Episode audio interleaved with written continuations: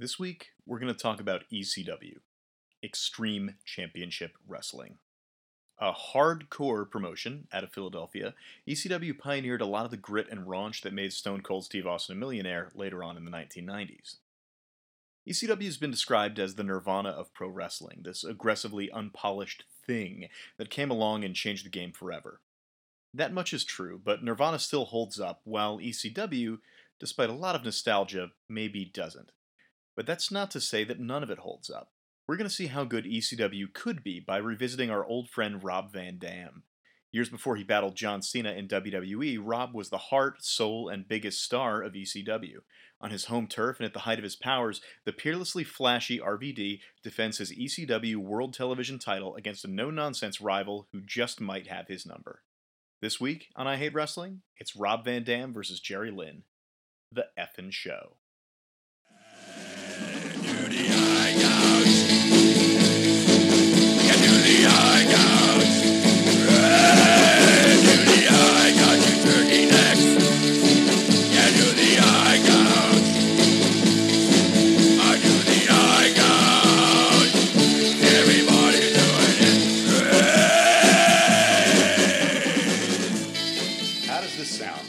Feel like it sounds good. I feel like it looks like it sounds good. I guess a nice fat waves there. Yeah, fat waves, P H A T waves. Yeah, P H A T, the proper way to spell it. Yeah, I would I would say, you know, sometimes thick is thicker when there's two C's. Definitely. I would T's. say there's two T's in this in this P H A T T. Whoa. I think uh, we've I think you're onto something. we're onto something. We've discovered. Listen, uh, Nobel Prize committee, you know where I'm at because I keep sending you letters, uh, and I think this time this bit isn't landing.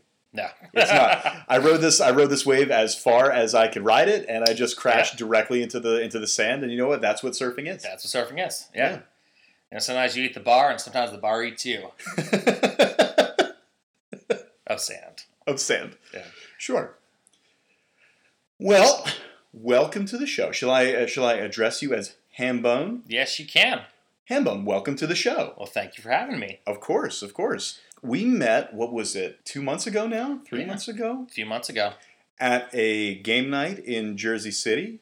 Uh, you were running a D and D campaign. Yeah, I do. I was cleaning up at a game of Jeopardy. No, not Jeopardy. I was cleaning up at a game of Trivial Pursuit. Yeah, I saw that. I, I was I pop over to the bar to grab a drink, and I would just see a lot of frustrated faces around you, and you just holding court like, yes. it is. Uh, it is my favorite game, and it is the least favorite game of everyone I play Trivial Pursuit with Yeah. because my brain is a steel trap for that. I can't remember the birthday of anyone that I care about. Well, that's what Facebook's for. Yeah, sure. They just remind you. hey, listen, I don't have any apps reminding me about the Treaty of Versailles. No, certainly not. So I, I gotta I gotta remember the principal parties involved. Absolutely. You got Georges Clemenceau. You got this is not gonna land either. Anyway, Yeah, any I'm- Clemenceau I'm- heads I'm out there? dropout. You're barking up the wrong tree, man. any Georges Clemenceau heads out there listening to the show this evening? Uh, maybe. It could be. Wrestling fans come in all shapes and sizes, That's true. and different varying degrees of successful college educations. That's right. Well, I can tell you, as somebody who who has a degree in history and sells uh, doors and windows for a living, Well, I can I can tell you, successful is relative. yeah. yeah, man. Whatever gets you through the night. Yeah. So, uh, we are both wrestling fans. I'm going to assume lifelong wrestling fans. It's Yes. not the kind of thing that sneaks up on you at 30. No, it's not. I will tell you, for me, I loved it as a kid, but I don't think I really understood it as a kid. You know, Hulkamania was running wild, Sure. and you just saw tassels and bright colors, people talking like this. Oh yeah, Oh yeah. freak out, freak out. Say everything twice. Twice, Say yeah. everything twice for emphasis. Emphasis, yeah. And you, I don't really know much other than that. Like I, you know, you saw uh, Hulk lift up Andre, and that was it. Mhm.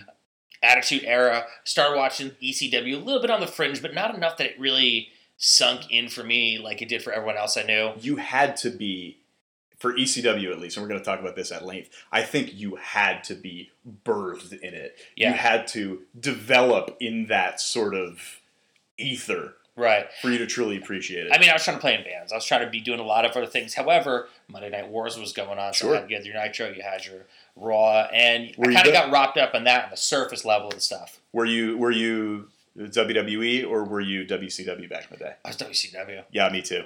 It's funny because when I actually started to really understand wrestling, all the guys that I loved from the WWF were now in WCW. So I started watching that and then slowly migrating back over with Austin with The Rock, Right. with Mick Foley.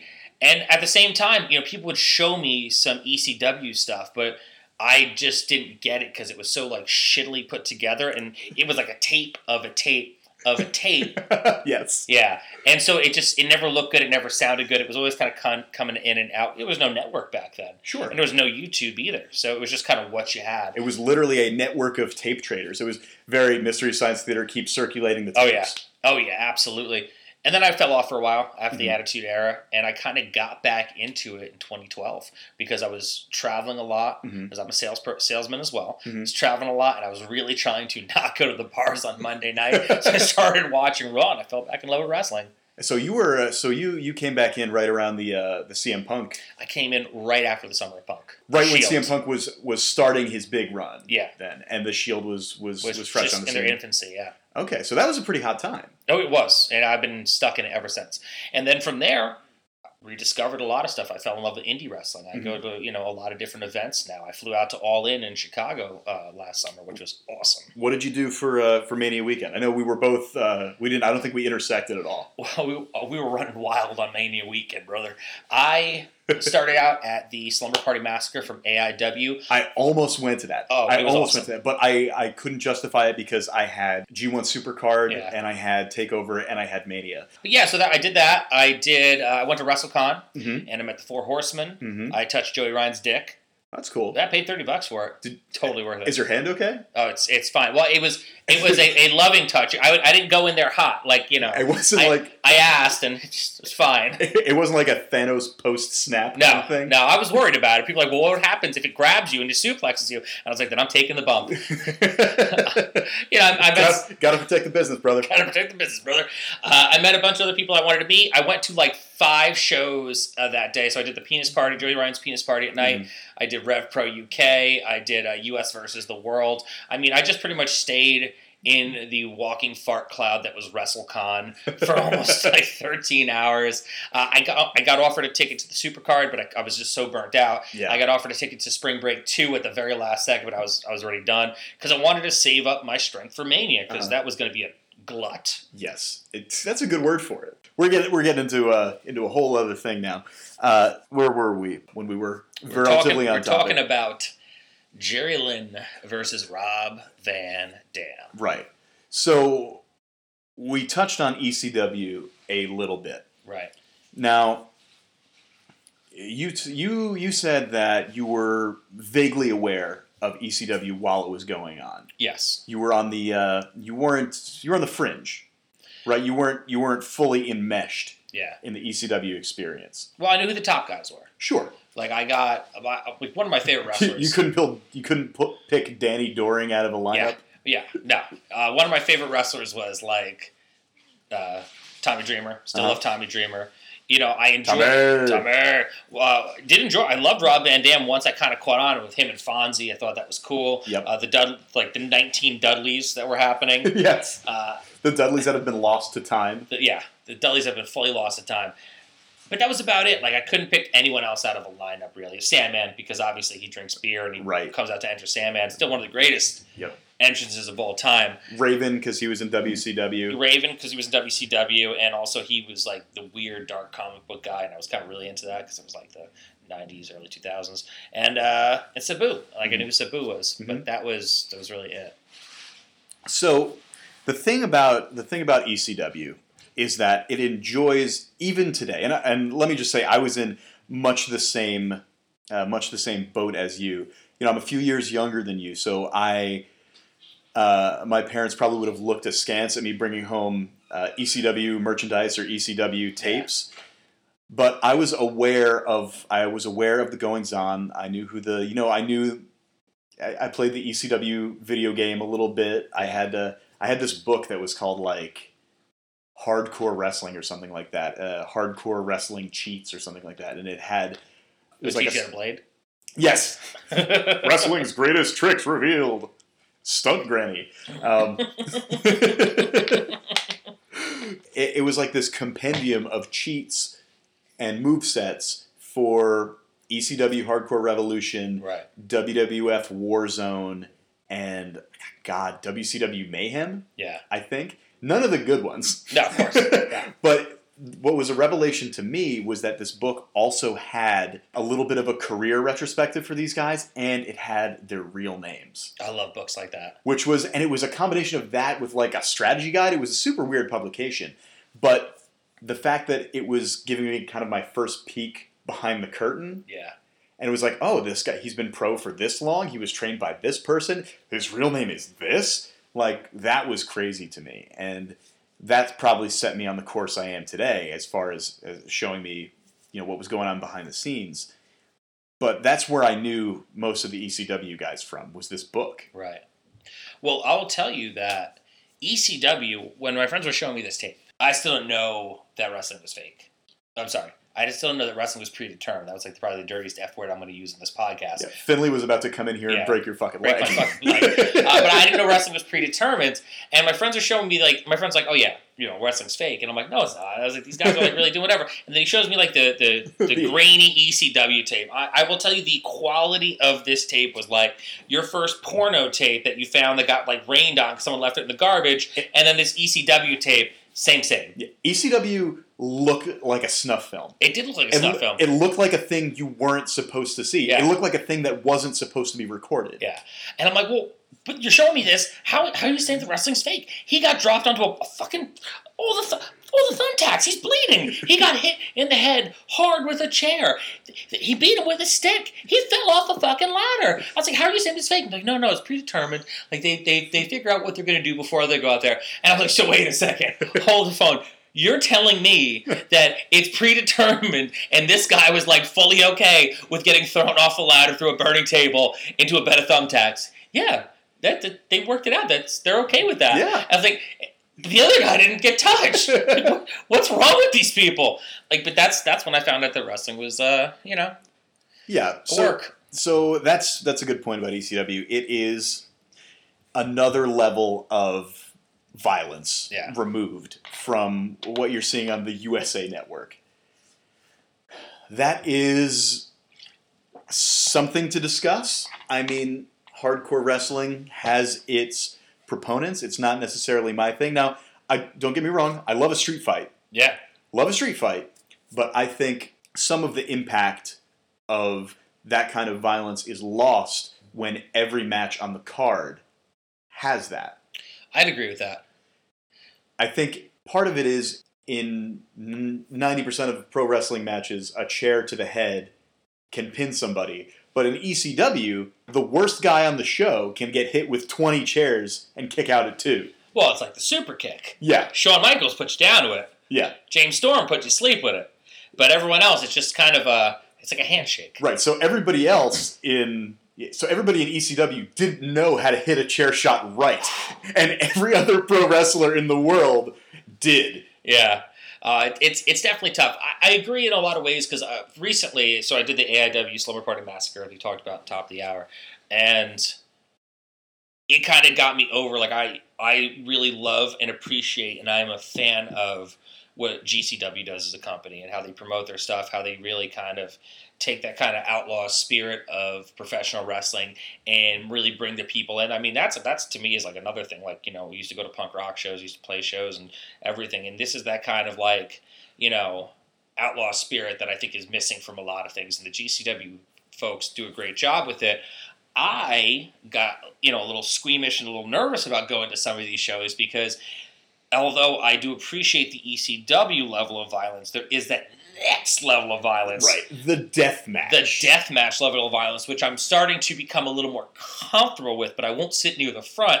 I will sit near the back and go, "Oh my god!" Ah! And I'm, I, make little screaming sounds because, to me, that's like that is like way above my pay grade. Yeah.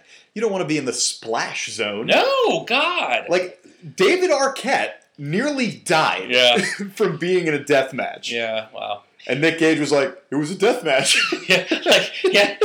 He, he didn't sign up for the pillow fight and put your bra in the freezer at the sleepover. It's a fucking death match yeah, with and, the god of ultraviolence, Nick Gage. and this is the kind of thing where like.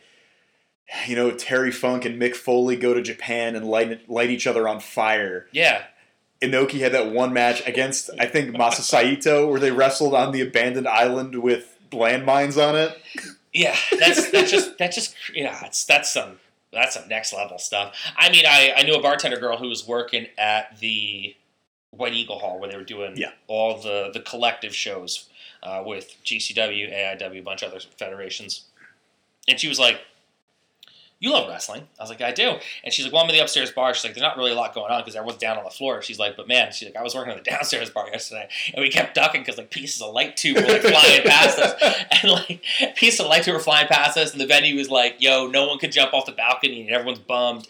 And I was like, yeah, I, I would probably be just drinking like bottles of beer that day because I would not trust anything in the ice bins. No. You know, all the fucking light tubes flying. And she's like, it's really bloody. And then she like sent me a, like a picture, like someone like left a, you know, a tip on the bar. It was a dollar bill covered in blood.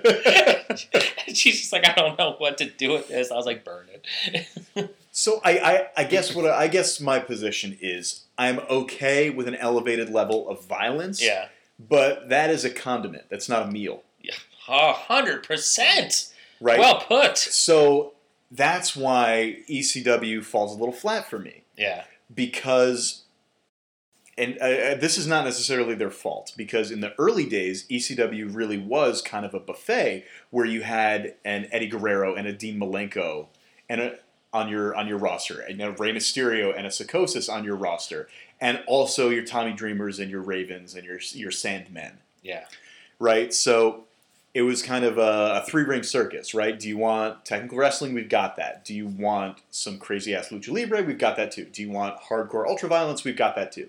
And what happened was the companies with deep pockets realized that they couldn't advertise, at least not yet, the real kind of ultra violence that ECW had, but they could use the luchadors and the technical wrestlers, so all those guys got snapped up. yeah, And ECW got left with essentially, they, they had to make the hardcore stuff their bread and butter because everybody who got over who wasn't doing exclusively that got signed away. yeah. They, And- got, they got all the flippy guys that the guys with all the high pain threshold are left in the locker room. Yeah, and even a lot of the stuff that did get over, like Steve Austin is in a lot of ways uh, watered down Sandman. A lot of the stuff that Sandman was doing, especially the beer, Yep. that's a, that's something that Steve Austin borrowed. I don't know if Steve Austin specifically infringed on that gimmick on purpose, or if it was sort of a case of parallel evolution. Steve Austin was in ECW with Sandman for a hot minute, so he knew what was up with Sandman. But Steve Austin kind of was a more marketable version of Sandman Hundred percent. and ECW is kind of left with the misfits. It's the Isle of Misfit Toys, right? These are the guys that nobody else wants. So Paul Heyman, who's the promoter of ECW, is left to make silk purses out of sow's ears with this this roster. Yep. And at the time, a lot of people were super into it and were totally on board with what Heyman was doing. And they always call him a cult leader, right? The David Koresh of professional wrestling. I've heard that many times. The whole roster is buying into this, the fans are buying into it, and it's this whole feedback loop where nobody on the outside understands what we have. This is a special, this is a special promotion. We're special fans. These are special performers, special, special, special. And because of this, it becomes this very intense, intense fandom and intense enthusiasm. And it burns so bright and then burns out Yeah. and ECW burns so bright as this alternative to mainstream wrestling for a couple of years and ultimately is bought by WWE. And it's still remembered as this incredible, trend setting, amazing thing. But in retrospect, a lot of it wasn't great. And that's, It was the moment. Yeah. And that's how I feel about the Attitude Era. in general. Absolutely. It's kind of like you're like, oh my god, everyone's like, oh yeah, we are the wrestling now, man. Wish we should bring back the attitude. Era. Oh, it's, it's it's such PG bullshit now. Bring back the attitude. Era. But then you go back on the network and you're watching some stuff. You're like, oh god, I, I feel like I feel douchey just watching this. This is like this is fucking terrible. And like all like who test. What are all these matches with Test? Like you Test the Baron Corbin of 1997. Oh my god, high five me. Yeah, that is it. That exactly. You know, and that's the thing. Like, uh, it's there's a time and a place for everything. Like, you know, people like who talk about like the music scene in the 70s and the hardcore scene in the 80s at like CBGBs where if you were there for it you were there for it but you'll never you're not going to get that feeling right from something that's happening now or like a revival of that because unless you were there in the first time I have friends who used to go to ECW arena all the time. They told me like, you know, they, they feel a very specific way about ECW because they were there. And when you're there, you're soaked in beer. There's chairs flying over your head. Like Right. people are like screaming and cursing at you.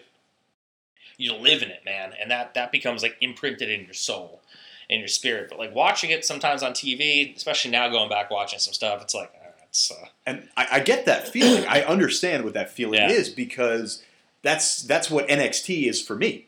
I love NXT. because NXT when I I started really thinking about wrestling more deeply and writing about wrestling and Yeah. analyzing wrestling right around 2014 when NXT was really starting to kick up. Right. That's when I started getting I got my first articles about wrestling published back then. And what drove that was this simplified but really beautiful and evocative storytelling that they were doing at NXT. It was pared down, but it was timeless, and it really hooked me. So Yeah. for me, NXT and the sort of ethos of NXT, that's the feeling that I get. I was at the first takeover. I saw, I saw, Oh, I saw, awesome. or the, sorry, the first takeover Brooklyn, yeah. the, where I, I saw Sasha versus Bailey live. I cried. That was a moment for me of course. everybody in the building was crying and that was an incredible moment and i was a part of that so i get what that can do for you i get how much it can tint your glasses rose but maybe this is me just sort of making myself an exception but i don't know if in 10 years if i go back to nxt will i be disappointed in it you know or will people who in 10 years watch the NXT that I watched just not get it the way that I don't get ECW? I don't think you're going to be disappointed in it, and here's why. Because that's a moment in time for you that's something special. Like, you're going to go back and you're going to watch that, and you're going to have that same feeling the way that people always talk about Macho Man and Ricky the Dragon Steamboat WrestleMania 3. Yes. Which is a match that I love, but I will I won't have the experience of seeing You it the first experience. time. You can, you know it, you know it, you appreciate it as good, but enough people are talking about that match because enough people saw that match or like feeling like you did when you were caught up in the emotion of that match. So that Bailey Sasha Banks match is going to be timeless for you.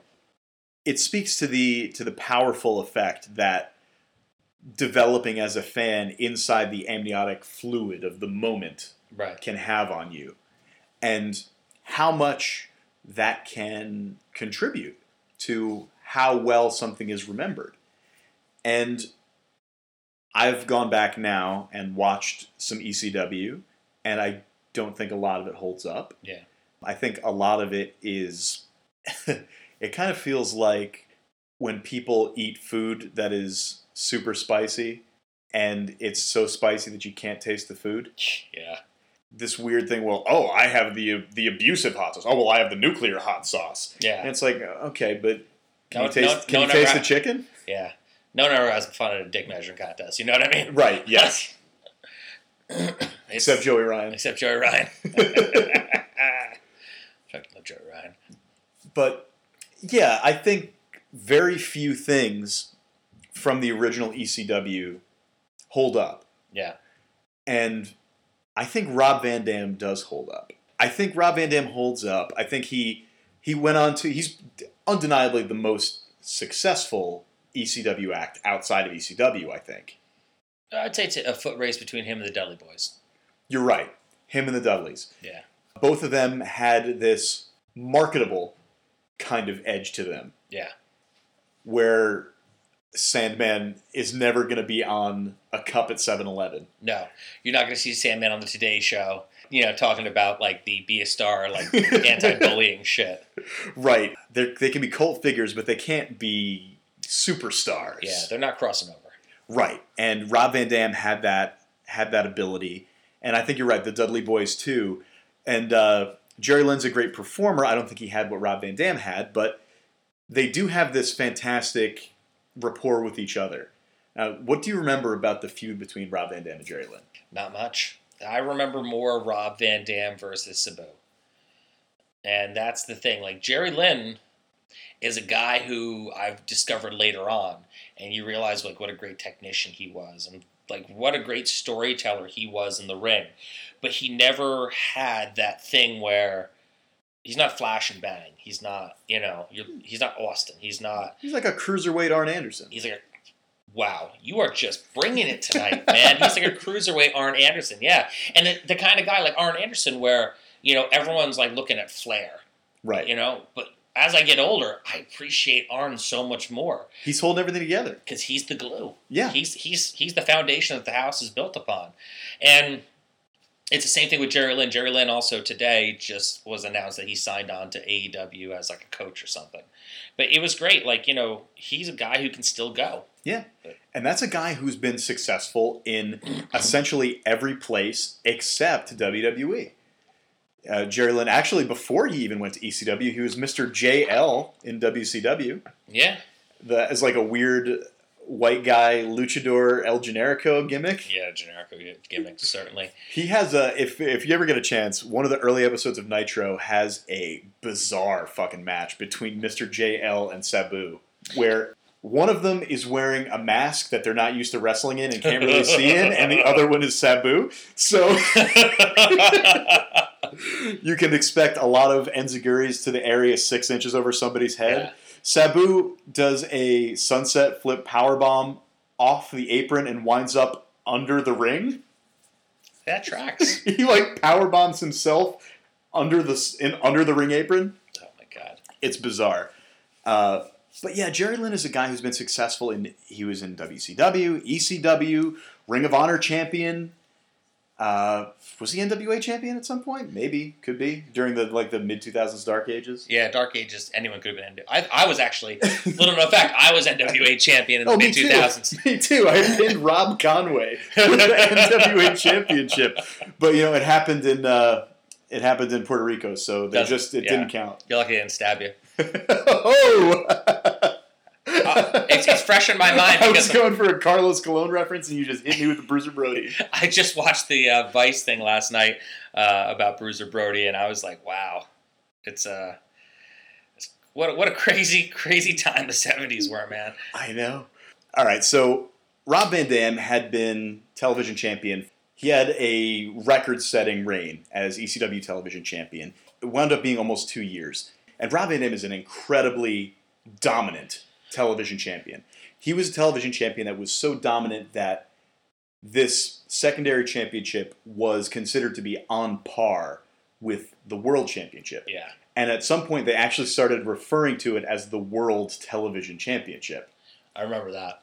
And at the peak of his powers, he runs afoul of Jerry Lynn, who's a meat and potatoes, like fundamentals guy. He can fly, he can wrestle, he can do anything you ask him to do, but he's not a superstar. And he's not necessarily the kind of person you would expect to give Rob Van Dam, who has all this flash and power.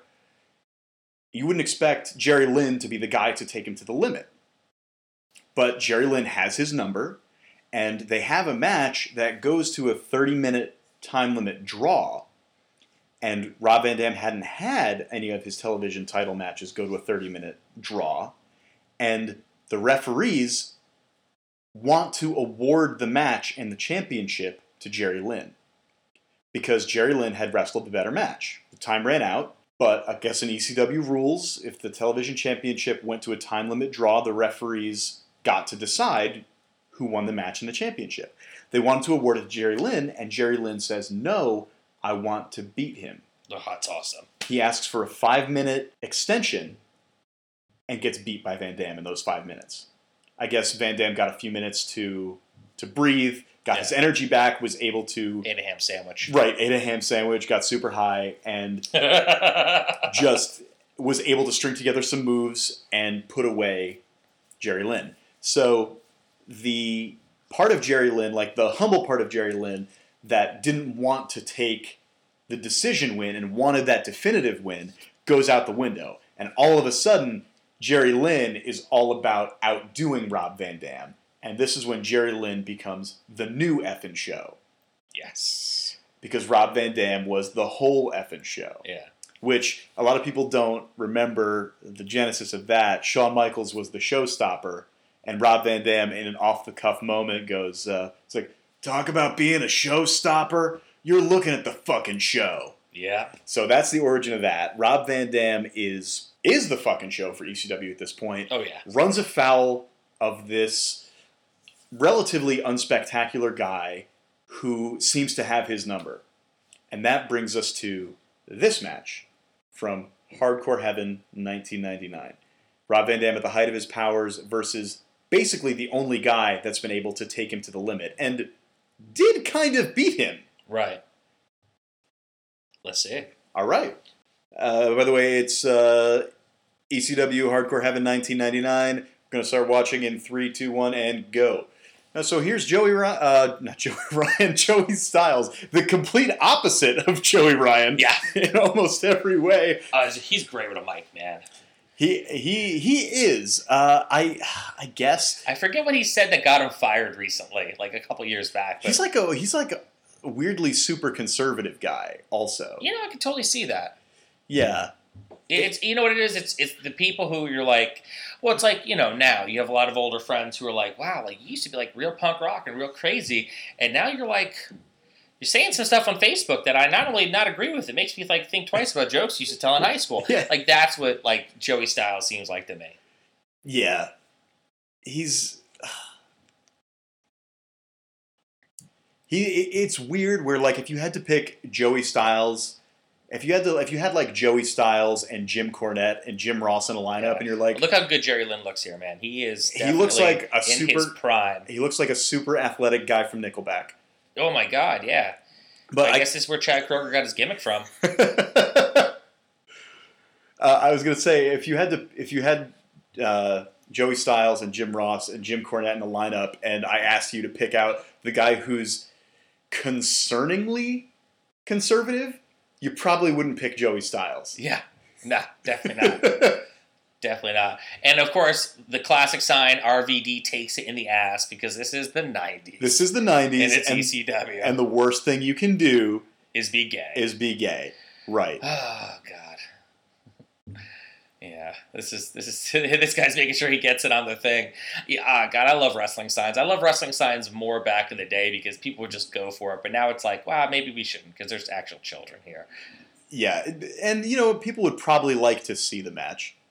Oh, I, I met Joel Gertner. Did I, did I mention that before? You did not. Yeah, I met Joel Gertner at uh, at All In Into. I was online to take a flare in the Ric Flair robe. Uh huh. Listen, I'm an adult, and let me tell you, when you're an adult, you're just kind of like, you know what? I would pay for that. Like, it's fifty dollars to take a picture in Ric Flair's robe, so I did it. It was thirty dollars to touch Joey Ryan's dick. I did that too. I work for a living, man. But yeah, so Joel Gertner's online, and he, he makes some comment. We kind of have this like weird tete-a-tete back and forth, and I kind of told him a dirty joke, and he lost it.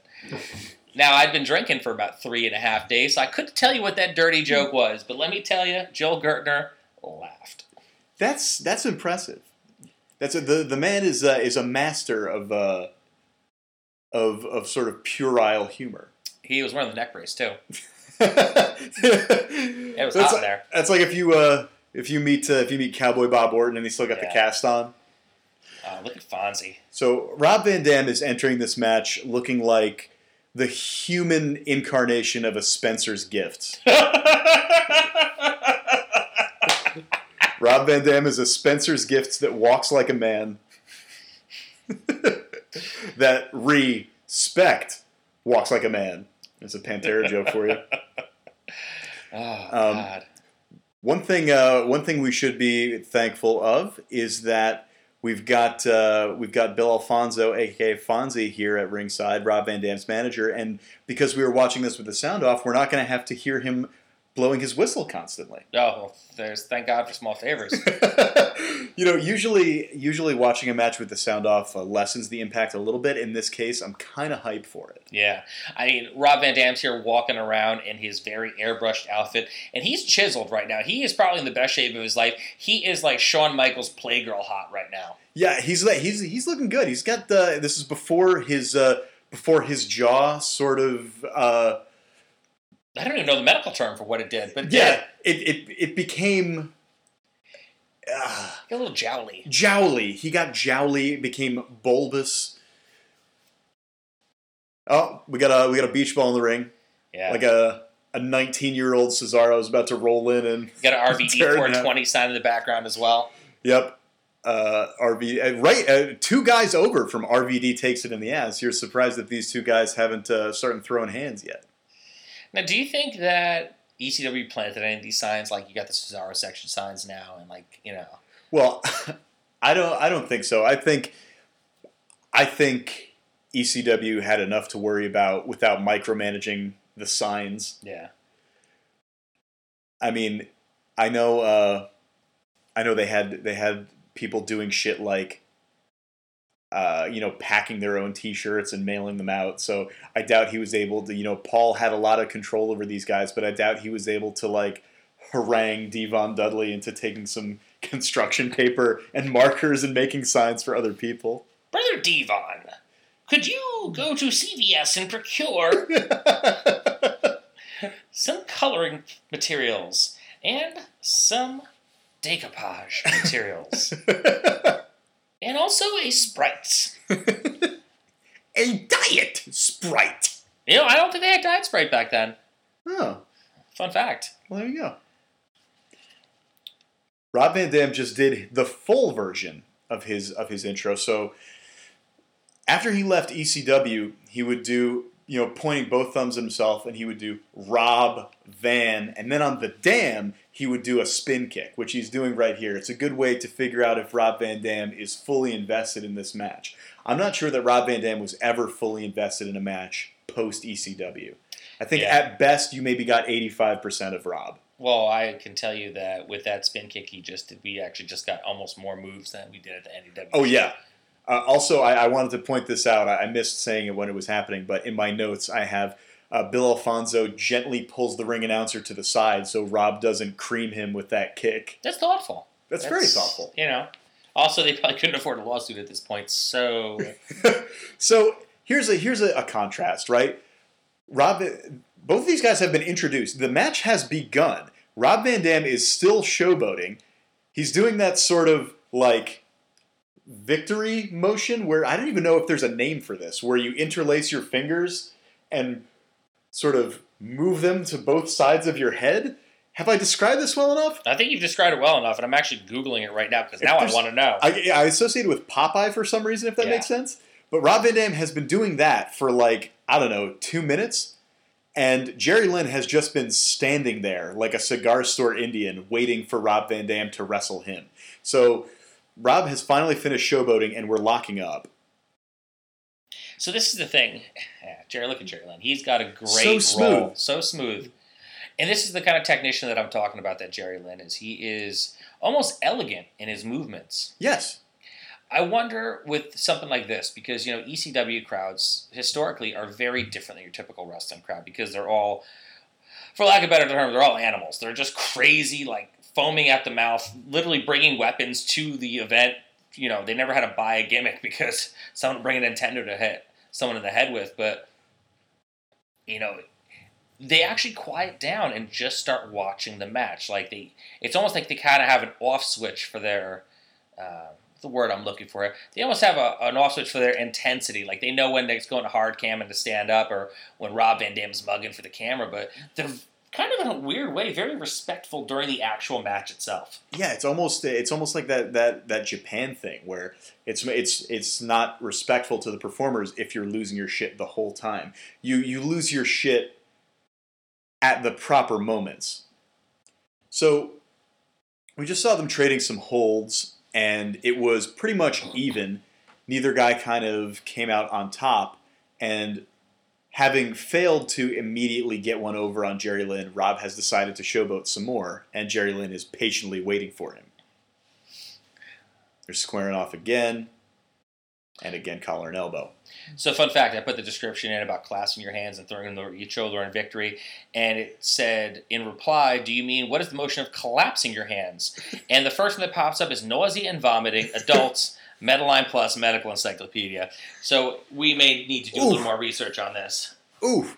So these two guys are these two guys are just throwing throwing all their best moves at each other, all their counters at each other.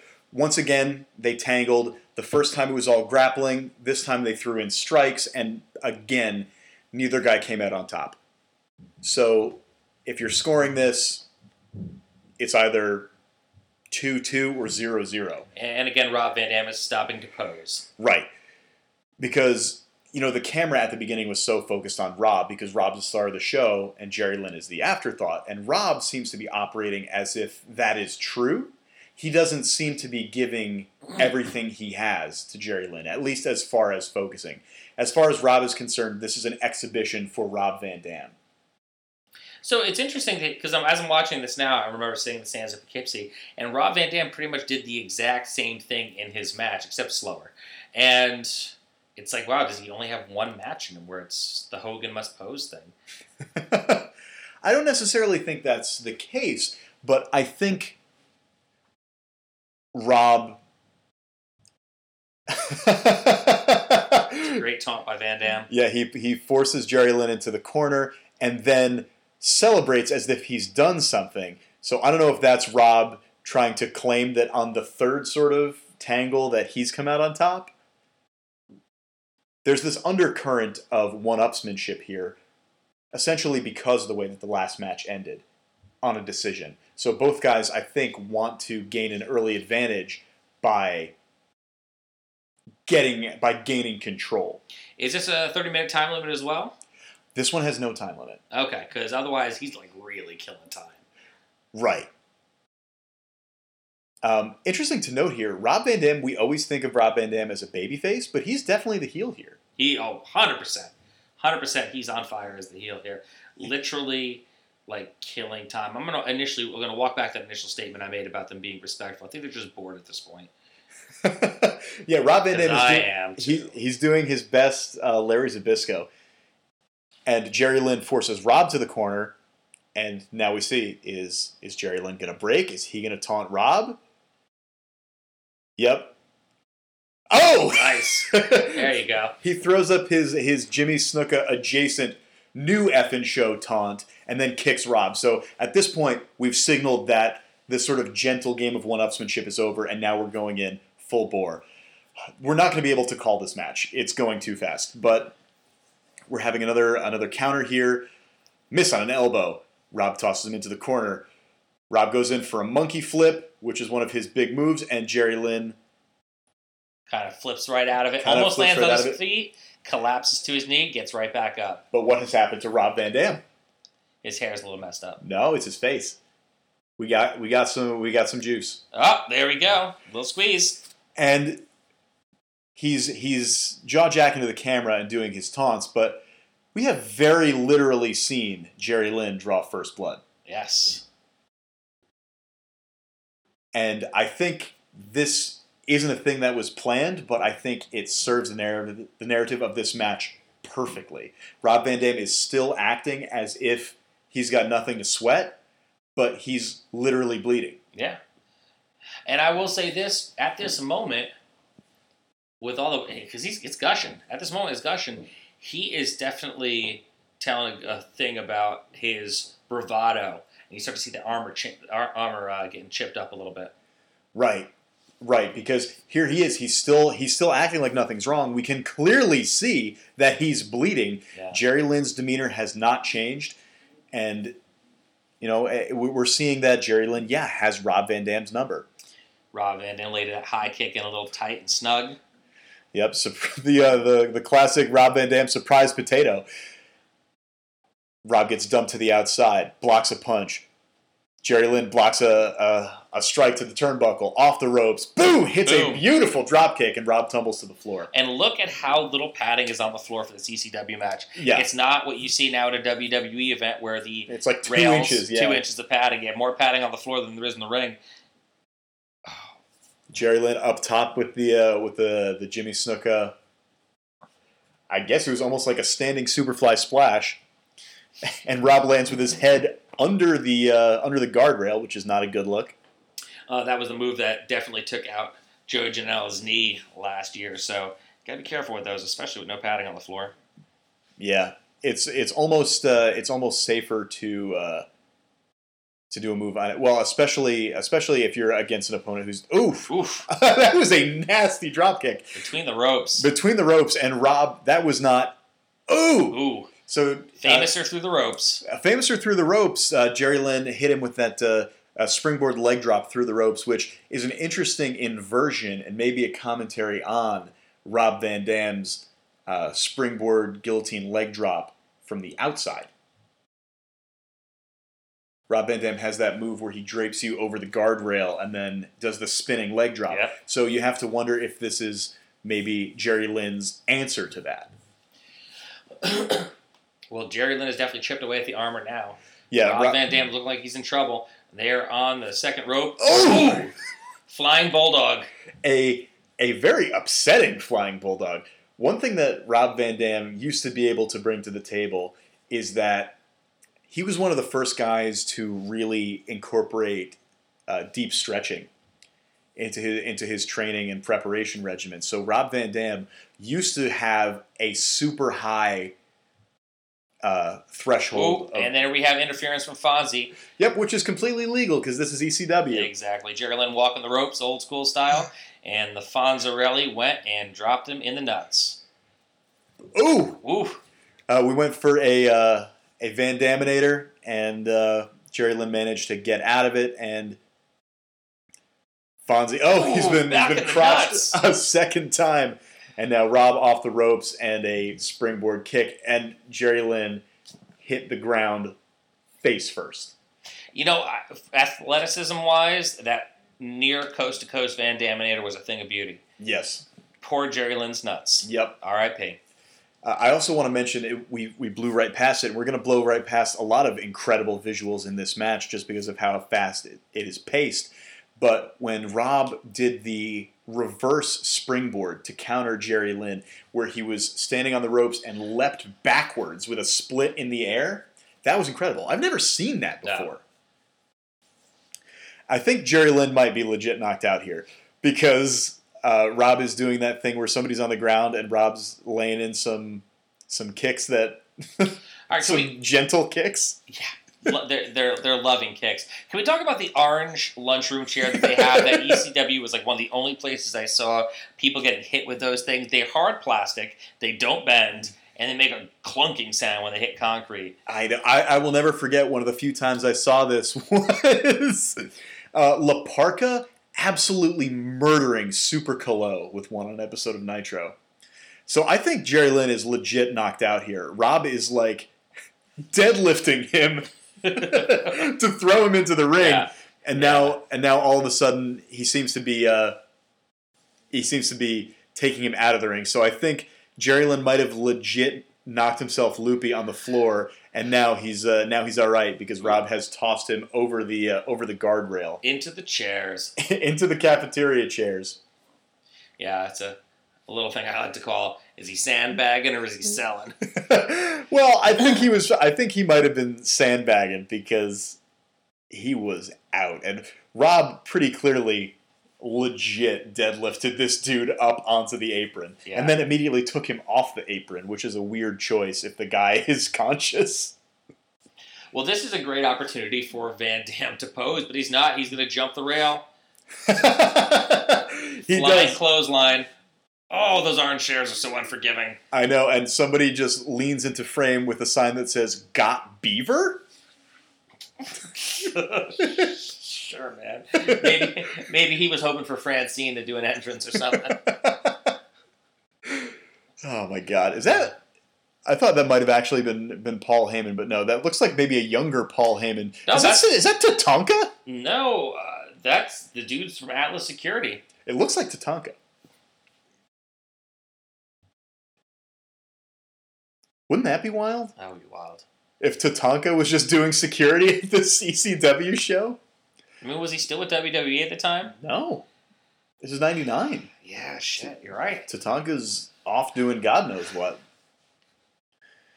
Hey, can we book can we book Tatanka versus uh, versus either one of these guys for a show now? Because I would actually that's another one of those weird Tyler Breeze versus Jushin Thunder Liger matches that I would watch just because it's happening. What's the money that Tatanka can still go? I bet Tatanka could still go. That dude's always been in good shape. Yeah. And he's not uh, I don't recall him ever really destroying his body with anything. Oh wow, look at that corkscrew by Jerry Lynn. A beauty a corkscrew sunset flip, which again, I don't think I've ever seen that. I think this means Jerry Lynn is fully awake. He's Going fully awake. the pile driver the uh, uh, cradle pile driver. into the, out. Rob Van Dam reverses it into an Alabama slammer. Yep. Rob off the ropes with a oh, Damn. perfect. So Rob went off the ropes with a rolling thunder. Jerry Lynn moved. Rob adjusted, hit him with a kick, went back to the ropes for another rolling thunder, and this time Jerry Lynn rolled out of the way. These guys have each other scouted so well. And I think Jerry Lynn is a little fucked up. You can't really tell because of his hair, but it looks like he's got a little bit of a crimson mask going. You know, I do love it when a, a blonde gets color. That's the Ric Flair, right? Oh, the Ric Flair is just such a classic, iconic look. There's that that that legendary photo of Bobby Heenan. Have you ever seen that? Oh yeah, The young Bobby Heenan, where he, where he just looks dead. So we just saw Jerry Lynn attempt to hit Rob Van Dam with a monkey flip, which is again one of Rob Van Dam's moves. Rob countered. Jerry Lynn went for a DDT, and nobody sells a DDT quite like Rob Van Dam, but he did manage to escape. One of the best sell jobs I've ever seen was Rob Van Dam taking a pile driver from Tommy Dreamer in the the ECW versus WWE flag match. right. Do you remember that? He like bounces Yeah, off the top of his head. So, oh, another sunset flip. God, one, two, and oh, Rob escapes. Jerry Lynn is so fluid. yeah. Everything he does looks so realistic.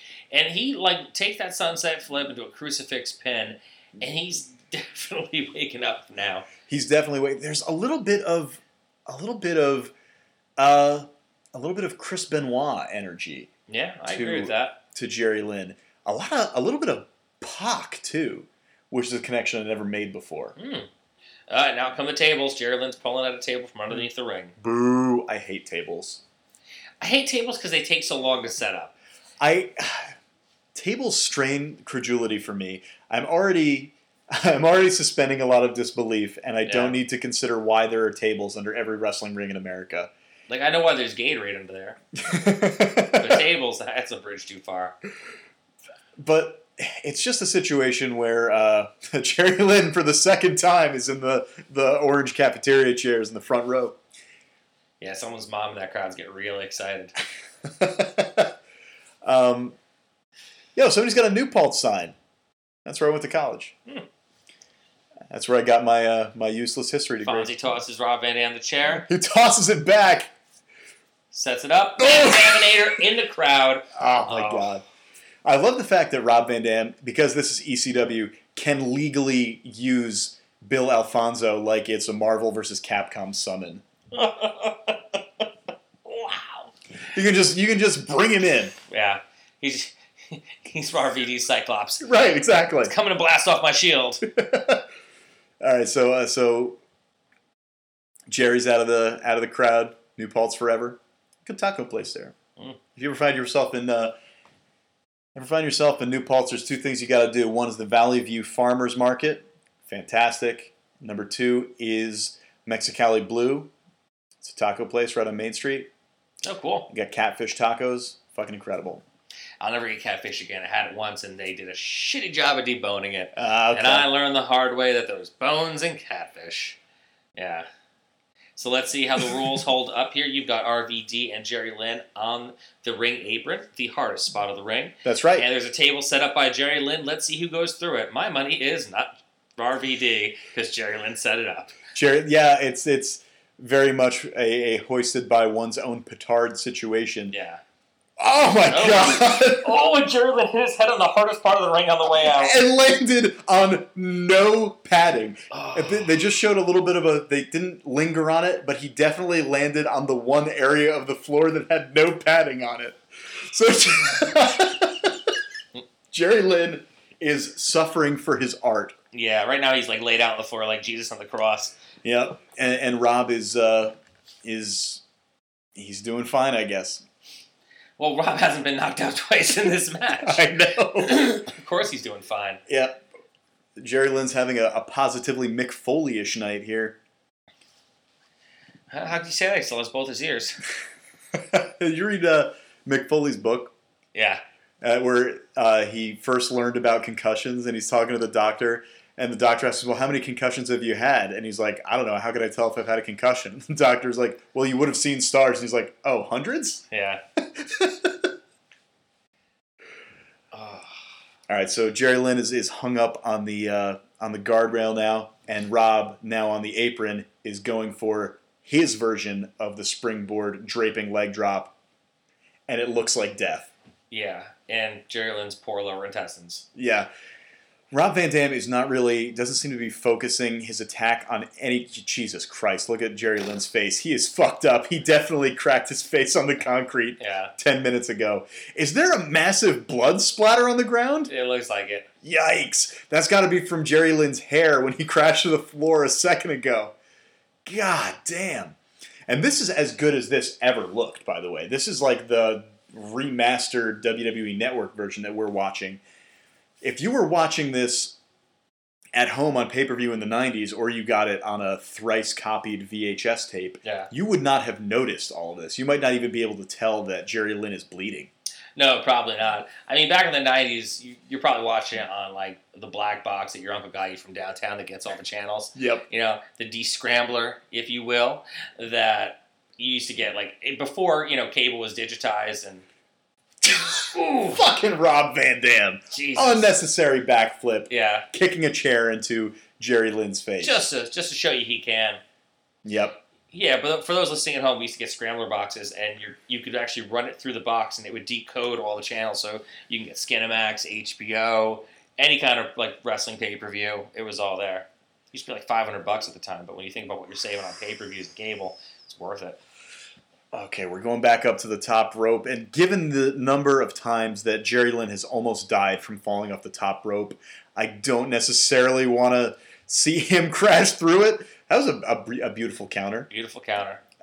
Jerry Lynn is still trying to get him through that table. He just can't get the job done. Yeah, that and that's kind of the story at this point is that Jerry Lynn is Rob Van Dam is oh, oh! a beautiful leg drop, Springboard leg drop to the back of Jerry Lynn's neck. almost from a, the off leg. It seemed like. Yeah.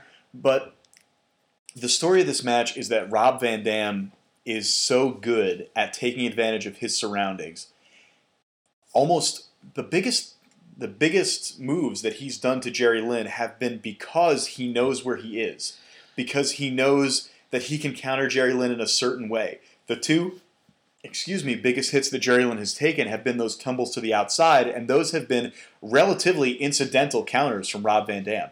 So Rob Van Dam's greatest weapon isn't necessarily his his own offense, but his ability to counter Jerry Lynn's offense and his ability to take advantage of the oh! take advantage of the environment to do damage to Jerry Lynn and Jerry Lynn finally gets what he's been looking for, which is a big bomb utilizing the utilizing a weapon or utilizing the environment. He just destroyed Rob Van Dam with a, a sunset flip power bomb, and that table looks like it exploded. explode. Rob Van Dam on the outside of the ring, Jerry Lynn on the inside. Perfect, clean execution of the sunset flip. Put RVD through the table. Yeah, Jerry Lynn's getting some gas back and got his foot on the pedal. You know, I've heard the sunset flip referred to as a, a few different names. I kind of like what they call it for Adam Cole, the Panama Sunset. Yeah. We're getting a replay here. And beautiful. Even better in slow mo. Yep. It, it, it wasn't like, uh, it, it almost looked like a sunset flip sit out power bomb, like a Batista bomb almost. Yeah. Or a Liger bomb, if you will. Yeah, it looks like it hurt. That's, Yeah. that's what it looks like. Yeah. Like hurt for real. That probably that probably hurt Rob a lot less because the table broke his fall, and Yeah. Jerry Lynn took that entire thing on his tailbone. But here we go into the corner, into a kick. So, oh, Ooh, oh, oh, ooh, oh! ah, what? incredible sequence. So, That was three. so we It's had two, uh, but it was three. We had uh, we had Fonzie come into the ring. He threw Rob the chair for the Van Daminator. Rob uh, missed it. Jerry Lynn got the chair, swung it at Rob. He missed, and then he turned around and just fucking threw the chair at uh, Bill Alfonso, which always looks better because there's no way to pull that. No. Oh, a single leg drop kick from Rob Van Dam leaves Jerry Lynn out on the top rope. And it looks like Rob's going to go for uh, yikes. He's got the chair in his hand again. I just ma- I just watched this match a couple of days ago to take notes on it, and I do not remember what happens next. Oh, it looks like Rob's going for maybe a Hurricane Rana. No, a suplex. It looks like maybe he's trying to belly to belly suplex. Jerry Lynn. Oh, Oh, and Rob Van Dam slides onto the rope with his dick. Yep. And Jerry Lynn crashes to the mat. You know, I will say this about Fonzie. He always has a chair ready in the way that Jerome always has a mirror ready for Morris Day. it's true. Always waiting, always ready. He's just got it in his back pocket. hmm There's two chairs in the ring right now. There's two chairs and no Fonzies. Yeah.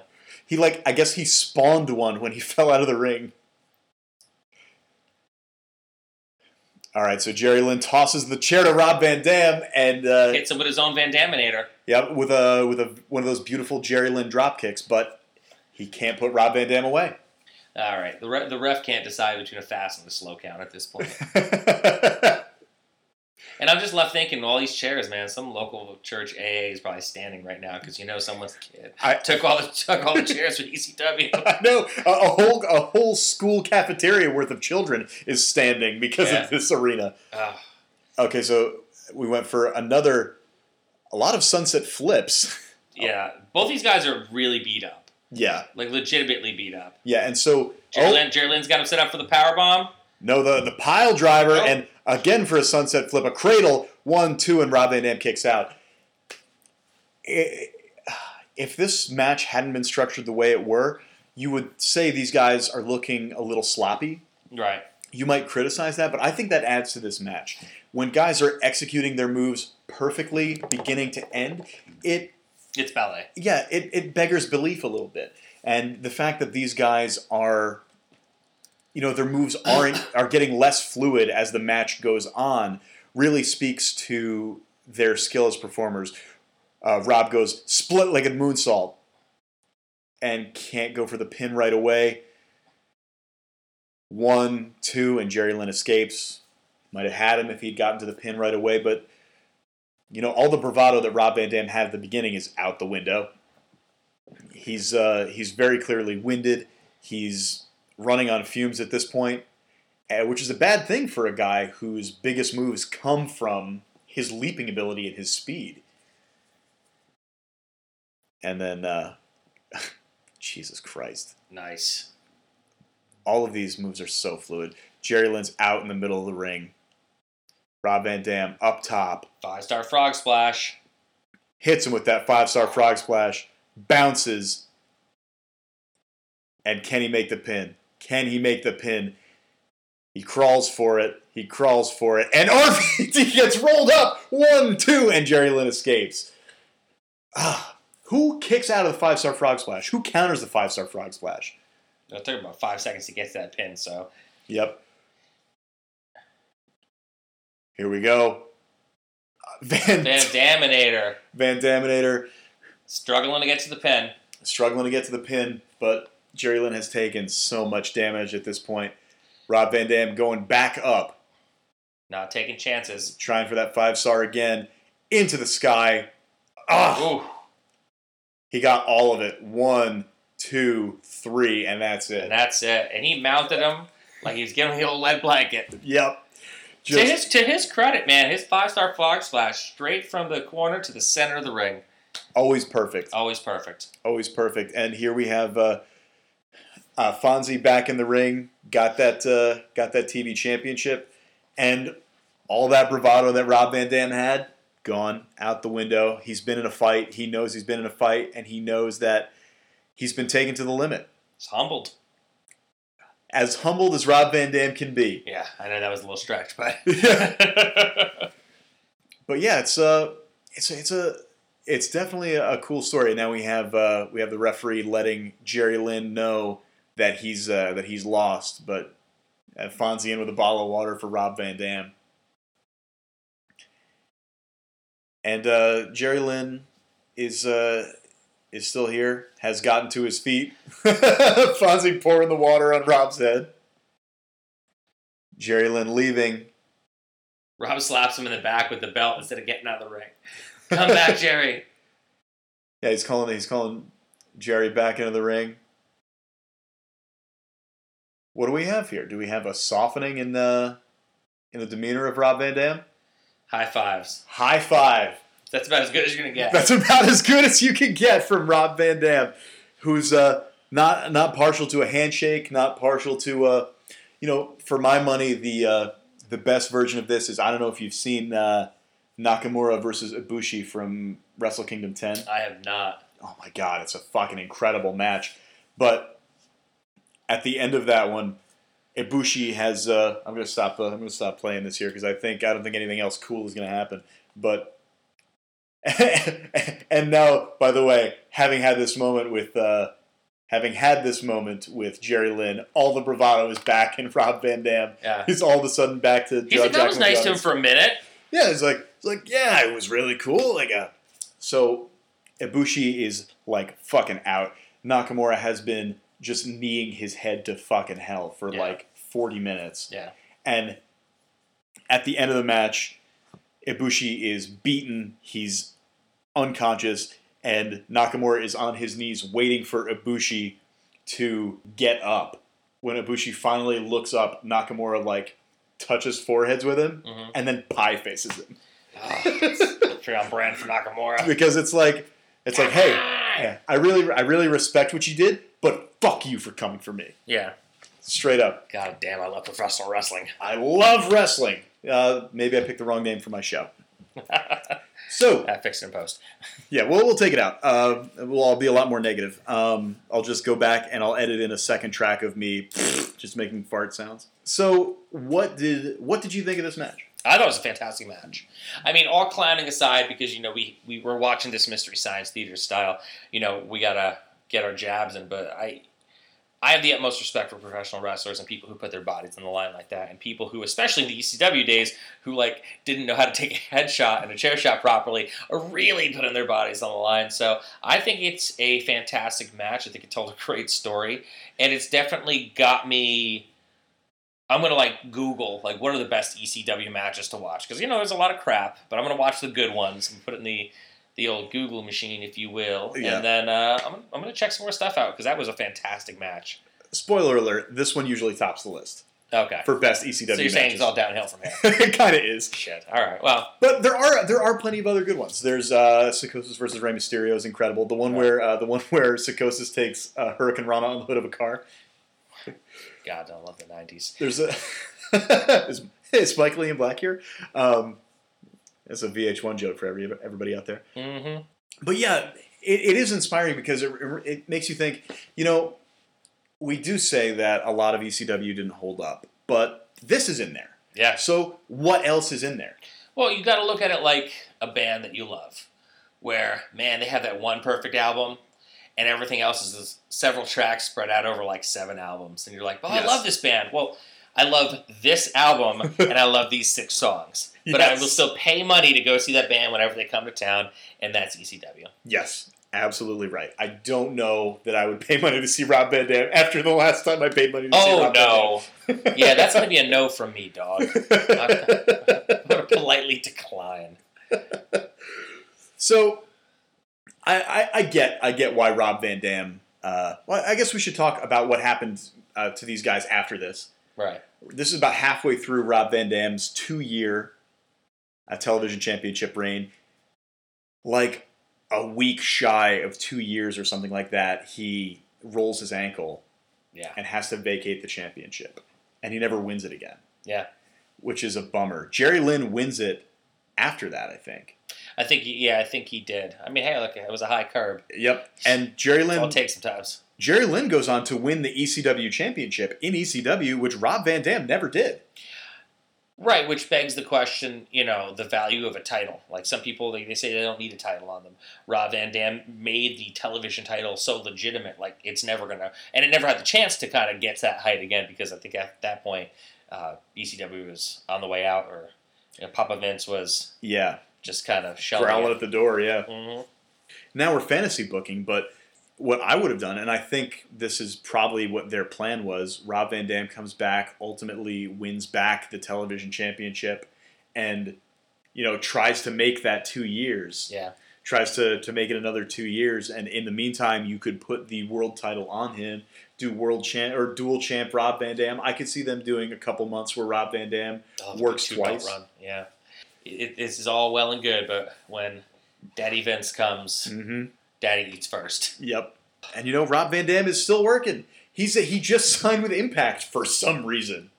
Hey man, I, I hope it works good for him. I, I hope he gets that fire back, and I hope that being on TV maybe puts the magic back in the tank. You know, Rob Van Dam, I, I thought he was winding down. I guess he's not. You know, maybe there's another chapter waiting to be written. Well, you know, we talked about Fit Finlay a couple times. That dude had a crazy career revival at like age 50. Oh yeah. Who would have booked that shit? Hey, Fit Finlay winning like a secondary title in WWE in like 2007? What the fuck is that about? you know, John Lennon once wrote, "Life starts at 40. Anything's on the table now." DDP was a three-time, became a three-time champ. He started wrestling he was 36. So I fucking love DDP. me too. I got uh, there's so many there's so many guys who are having weird ass career revivals right now. Glacier, PCO, Yeah. Well, you know, he thanked the Lucky Stars for Joey Janela. He put them back on the map. yeah, No, I, it's cool, man. I and I, I wish everyone the best of luck because I want everyone to make money. I want everyone to, you know, in the end of the day, and it, to me, like this is like my final thought. Why I, I fully understand why these guys still do what they do. Keith Richards back in the day had a great quote, and I'm paraphrasing here, but he's like, you know, you can quit the smoke. He's like, you can take the needle out of your arm, you can put the bottle down, you can stop doing blow. You will never get over being on that stage. He's like, that is the only addiction that no person can ever be is the rush of having a crowd screaming your name.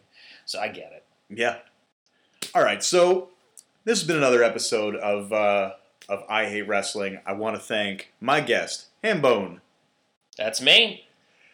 I want to thank my good friend Corinne Dodenhoff for designing my logo. I want to thank the Novas for the use of my theme song, The Crusher. I want to remind you, gentle listener, to like, rate, review, subscribe, comment on iTunes, on SoundCloud. I want you to visit me at I Hate Wrestling on Facebook, at IHWPod.com. I want you to visit me on. I don't want you to visit me. I want you to fucking follow me on Twitter Follow him. follow at IHW Pod and follow me on Instagram at I Hate Wrestling. Hamon, do you have anything you want to plug? Hey, you can check out my podcast, My Thai Happy Hour, wherever podcasts are found. It is a show that is pop culture for weirdos. You can also check out my podcast, The Vintage RPG Podcast, where podcasts are found as well. We talk about old games, we talk about new games, and we have a lot of fun doing it. Fantastic. Hey, man, thanks so much for having me. Of course. Uh, do you know how the show ends? How does the show end? I ask you if you were going to be a pro wrestling character, what would your character be? Ooh, it's a great question. So I would be, I definitely, I would be a tech, I'd be an in-ring technician. I would definitely be like a, a brawler style wrestler. I would not, I could not ever see myself uh, going ass over tea kettle, as it were, jumping off the top rope into, you know, I, I'll let you put me through a table. I'll, I'll let you do, uh, I'll take a superplex, no problem. But the idea of like took my suicide, crazy stuff like that. Now I love what Dreamer does now, where he runs like he's gonna, then he kind of gently gets out of the ring because I'm old. uh, that's that's the kind of wrestler I would be. I would do that, and uh, yeah, it'd be a blast. All right. Um, good night, America. Never job.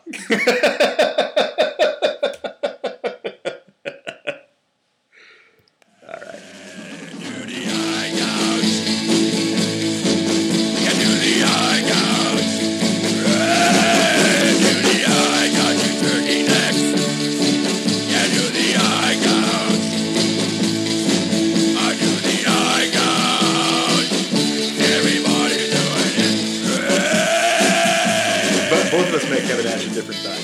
Yeah. If you, let me just say once again for for posterity, if you ever hear somebody say anything bad about Kevin Nash, they're fucking lying. Kevin Nash is the coolest guy I in the world. I heard I heard nothing but like wonderful things about Kevin Nash.